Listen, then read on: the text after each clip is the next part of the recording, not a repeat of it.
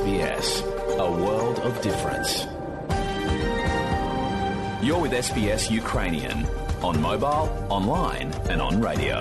Ви з SBS українською на мобільних, в інтернеті та на радіо.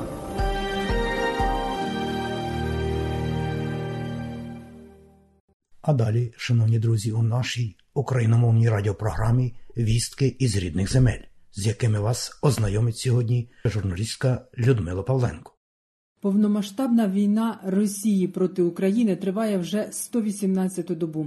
Російська армія посилила ракетні удари по українських містах та селах. 15 людей загинули, 16 поранені внаслідок російських обстрілів Харківщини 21 червня. 6 загинули у Чугуєві, у Харкові 5 загиблих, 3 загиблих у Золочівській громаді. Загинула дитина в Харківському районі. Такі дії російських військ є наджорстокими і водночас ірраціональними, наголосив у своєму щоденному зверненні президент України Володимир Зеленський. Ситуація на передовій без суттєвих змін.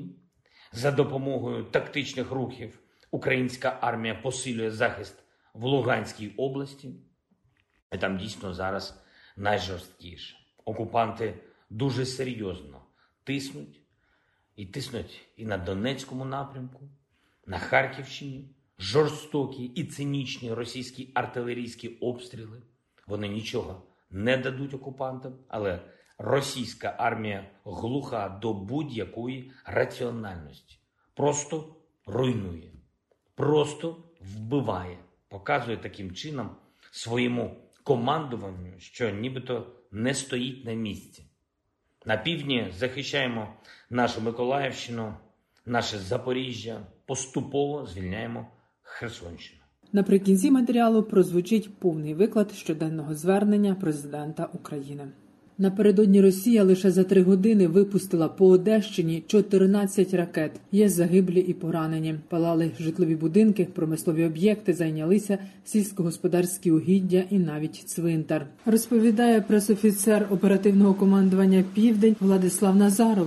4 ракети Х-31А з ворожого винищувача та 1 ракета типу «Онікс» з берегового ракетного комплексу були спрямовані на Очаків та влучили в сільськогосподарські угіддя у передмісті. Решта 9 «Оніксів» були адресовані Одещині. В дельті Дуная пошкоджено житлові будинки на островах. В Білгород-Дністровському районі влучання біля цвинтаря і біля об'єкту промислової інфраструктури. Без жертв та постраждалих. В Одесі внаслідок влучання у логістичний продуктовий склад загинула 1 цивільна особа. Охоронець. Також на Херсонщині по наших позиціях наносився авіаційний удар гелікоптером противника К-52 без втрат. У відповідь нашими гелікоптерами також атаковано скупчення противника. А сьогодні зранку знову потужні вибухи пролунали у Миколаєві. Загалом у області минулої доби були поранені 15 людей. Під постійними ударами російської армії перебувають і Херсонська та Запорізька області, більшість територій яких залишаються під контролем росіян.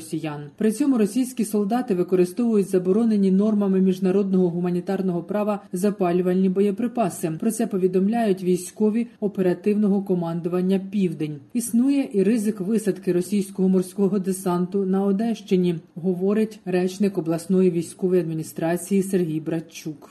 Говоримо про постійний ризик, ймовірність висадки морського десанту, але найголовніше, що сьогодні у ворога немає жодної можливості і взагалі перспектив здійснити цю військово-морську операцію. Немає переваги на суходолі, немає там жодних тактичних навіть успіхів, немає у повітрі успіху. Тим часом російські армійці досі не можуть погасити пожежу на захоплених ще в 2014 році Росією в Україні бурових платформах Чорноморнафтогазу. Ці платформи напередодні вразили ракети Збройних сил України. Вогонь вже дістався свердловин. Під постійними обстрілами всі регіони України, які межують з Росією. Зі своєї території російська армія майже щодня б'є по Сумщині та Чернігівщині, які раніше були звільнені від російської армії. Російські армійці у північних областях України скидають на села вибухівку з безпілотників, цілять з артилерії та реактивних систем залпового вогню. Продовжує загострюватися ситуація на Харківщині. 3 загиблих та 7 поранених мирних мирних мешканців Харківщини є внаслідок цих обстрілів за добу у регіоні. Росіяни обстріляли Ізюмський, Чугуївський, Харківський райони та безпосередньо місто Харків. Обстріли по Харкову практично не вщухають ні вдень, ні вночі. Представники української влади закликали харків'ян принаймні вивезти з міста дітей. Не вщухають запеклі бої на Донбасі. Найгарячішою точкою фронту залишається Сєвєродонецьк на Луганщині. Вже 3 тижні, як російські війська увійшли до міста, але досі не змогли витіснити з міста українських захисників. Це місто нині відіграє колосальну роль у обороні Сходу, адже Росія не може проводити наступальні дії на інших напрямках, допоки Сєвєродонецьк не перейшов повністю до її рук. Наступний тиждень стане вирішальним у цьому бою, вважає військовий експерт Петро Черник. Він не виключає, що українським військам все ж таки доведеться відступити з Сєвєродонецька. Маємо тверезо усвідомити, що противник оголосив на початку цієї війни, що він визнає так звані квазінародні республіки в лініях, які мають адміністративні певні показники. І вони будуть робити все можливе, наголошую, будуть робити все можливе, щоб вийти на адміністративні лінії у першу чергу Луганщини. І відхід із Сєвєродонецька на значно кращі позиції у Лисичанську є абсолютно логічним. І допоки існує так зване оперативне вікно у вигляді умовно Лиман-Соледар, тобто ми можемо довозити зброю, техніку, боєприпаси і взагалі забезпечувати логістику, вартує боротися. Білорусь зосередила на кордоні з Україною у Брестській та Гомельській областях до 7 батальйонів особового складу. Це близько 4000 солдатів. Про це повідомив речник Міністерства оборони України Олександр Мотузяник. За його словами, на території Білорусі присутні і російські війська. Вони дислокуються в різних населених пунктах, але їх точна кількість невідома. Загроза повторного наступу з території Білорусі досі існує, говорить Олександр Мотузяник. Але зазначає, що на даний час жодних передумов підготовки до такого наступу Україна не бачить. Аби з території цієї країни знову розвинути наступ, потрібно створити потужне наступальне групування. Ми це вже бачили в перші тижні повномасштабного російського вторгнення, але тоді було створено дуже потужне угрупування. Зараз такого угрупування ми не бачимо, але дії Росії, і в тому числі дії білоруської армії, змушують нас тримати там війська. Це така російська тактика станом на сьогодні. Основний удар – Луганщина, Донеччина, решта – постійні обстріли, відволікання нашої уваги, сковування дій наших підрозділів. В такий спосіб вони примушують нас тримати там війська. Щойно ми звідти підрозділи заберемо, вони можуть здійснити повторний наступ. Символом безглуздої жорстокості та насильства назвав побачене в Бородянці на Київщині прем'єр-міністр Люксембургу Ксав'є Бетель. Він відвідав це зруйноване російськими загарбниками місто і поспілкувався з місцевими мешканцями. У своєму твіттері Ксав'є Бетель написав, що жах того, що сталося в місті, неможливо передати. Прем'єр Люксембургу прибув до Києва, щоб продемонструвати солідарність з народом України. А у Макарові на Київщині напередодні побував голлівудський актор та посол доброї волі Організації Об'єднаних Націй Бен Стіллер. Містечко Макарів на початку повномасштабного вторгнення Росії перебувало під російською окупацією. Згодом було визволене українськими збройними силами. Перед тим Бен Стіллер побував у Львові. Раніше відвідав з гуманітарною місією Польщу, де зустрівся з українськими біженцями. Під час війни вже не вперше всесвітньо відомі митці відвідують Україну. Підтримати українців приїжджали Анджеліна Джолі, Шон Пен, Ліям Шрайбер. У квітні в Японії анонсували вихід манги – коміксу про легендарного українського пілота-привида Києва. Нині ж автор манги Мацуда Сан написав у Твіттер, що комікс вийде українською мовою. Манга побачить світ накладом у 10 тисяч примірників. Вартість одного комікса складе 150 гривень. Займається цим харківське видавництво «Ранок», яке спеціалізується на навчальній та дитячій літературі. Книжки будуть готові всередині липня, повідомило видавництво. «Привид Києва» – авторська манга, яка видається коштом самого автора. Чи планує автор продовжувати серію, наразі невідомо. Далі повний виклад щоденного звернення президента України Володимира Зеленського за підсумками 118-го дня війни Росії проти України. Бажаю здоров'я, шановні українці. Сьогодні був день дуже активної зовнішньополітичної роботи. Майже марафон телефонних переговорів. Збільшуємо коло тих, хто за кандидатство для України, і додаємо впевненості, що рішення у п'ятницю буде позитивним. Словаччина в розмові з прем'єр-міністром Хегером скоординували наші позиції напередодні засідання Європейської Ради. Литва. Подякував президенту Наусєді за рішення саміту Тримор'я надати Україні статус партнера-учасника. І також скоординували наші кроки. Угорщина. Була плідна розмова з прем'єр-міністром Віктором Орбаном. Запросив його відвідати Україну і подякував за важливу підтримку нашого суверенітету, територіальної цілісності нашої держави. Домовились розвивати співпрацю в енергетиці. Португалія домовилася з паном прем'єр-міністром Антоніо Коштою залучити досвід його країни у нашому зближенні з Європейським Союзом. Далі Данія подякував за підтримку України, зокрема підтримку зброєю. Також відзначив виступ пані Фредеріксен у Верховній Раді України, який відбувся сьогодні. Іспанія відзначив в розмові з прем'єр-міністром Санчесом, що наша взаємодія посилить і Україну, і увесь Європейський Союз. Обговорили можливі результати Мадридського саміту НАТО, який відбудеться вже наприкінці червня. Ірландія відзначив активну підтримку Ірландією нашої євроінтеграції і запросив прем'єр-міністра Ірландії Мартіна відвідати Україну. Хорватія. Я впевнений, що ми можемо розширити нашу співпрацю і на двосторонньому рівні, і на рівні європейських структур. Подякував пану прем'єр-міністру Пленковичу за підтримку України.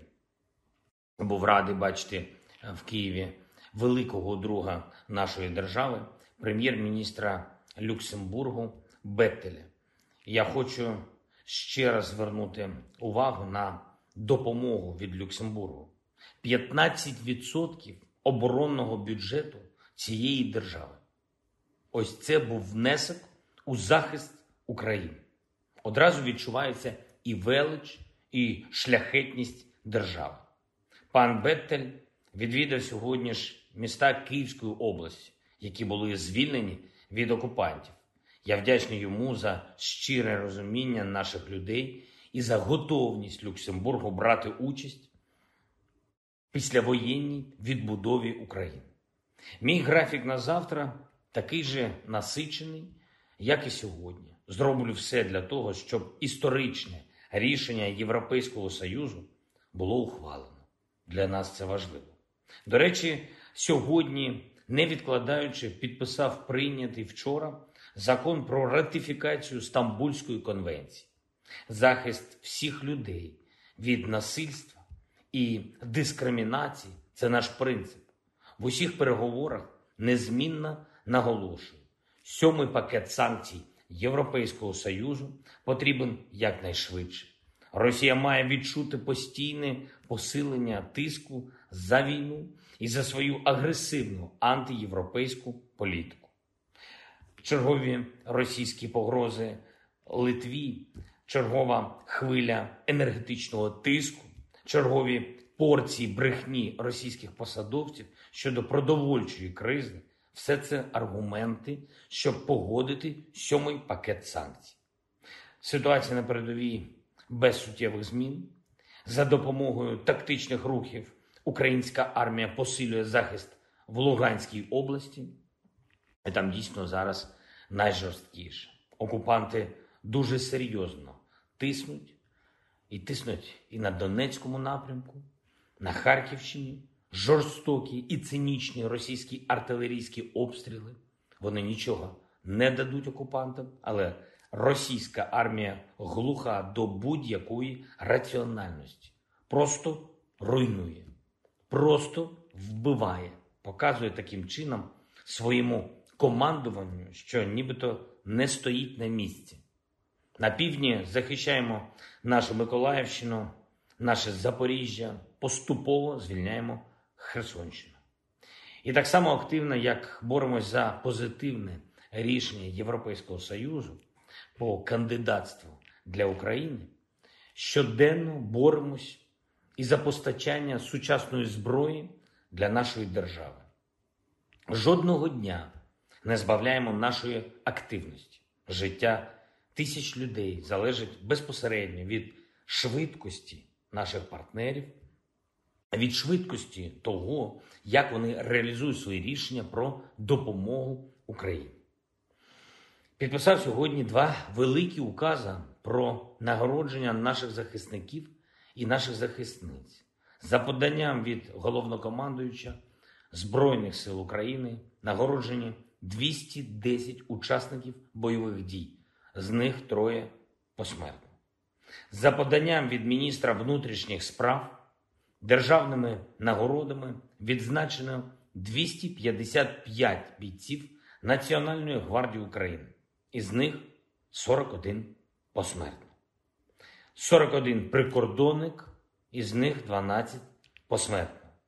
І 45 поліцейських. І я хочу, щоб ви усвідомлювали, коли я говорю про підписання таких указів, це не просто рутина і не щось там механічне, лише завдяки масовій хоробрості і мудрості наших людей на полі бою Україна живе і дійсно може розраховувати на перемогу. Вічна слава усім, хто воює за нашу державу. Вічна пам'ять усім, хто віддав життя за Україну. Слава Україні! Людмила Павленко для радіо SBS. І далі нагадуємо, що україномовна програма Радіо SBS щодня подає вістки з рідних земель та огляд новин бюлетеня SBS Радіо. Заходьте на нашу веб-сторінку www.sbs.com.au/ukrainian і також на нашу сторінку у Фейсбуці. Ви можете слухати наші радіопрограми також і через мобільні додатки App і Google Play. Слухайте Радіо SBS сьогодні і завжди.